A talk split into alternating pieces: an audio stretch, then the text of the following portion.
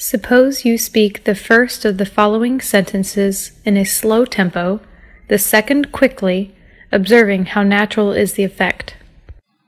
在今天的句子中，需要注意的第一个单词，suppose，认为、假定；第二个词，tempo，速度、拍子；第三个单词，observe，观察、研究；第四个单词，natural。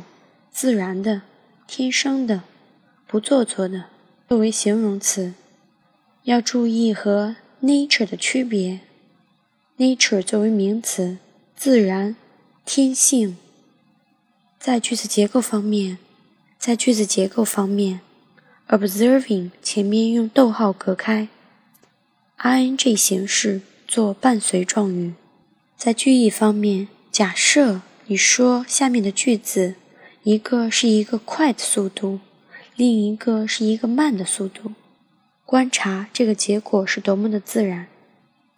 Suppose you speak the first of the following sentences in a slow tempo, the second quickly, observing how natural is the effect. Thank you. We are at 智也英语。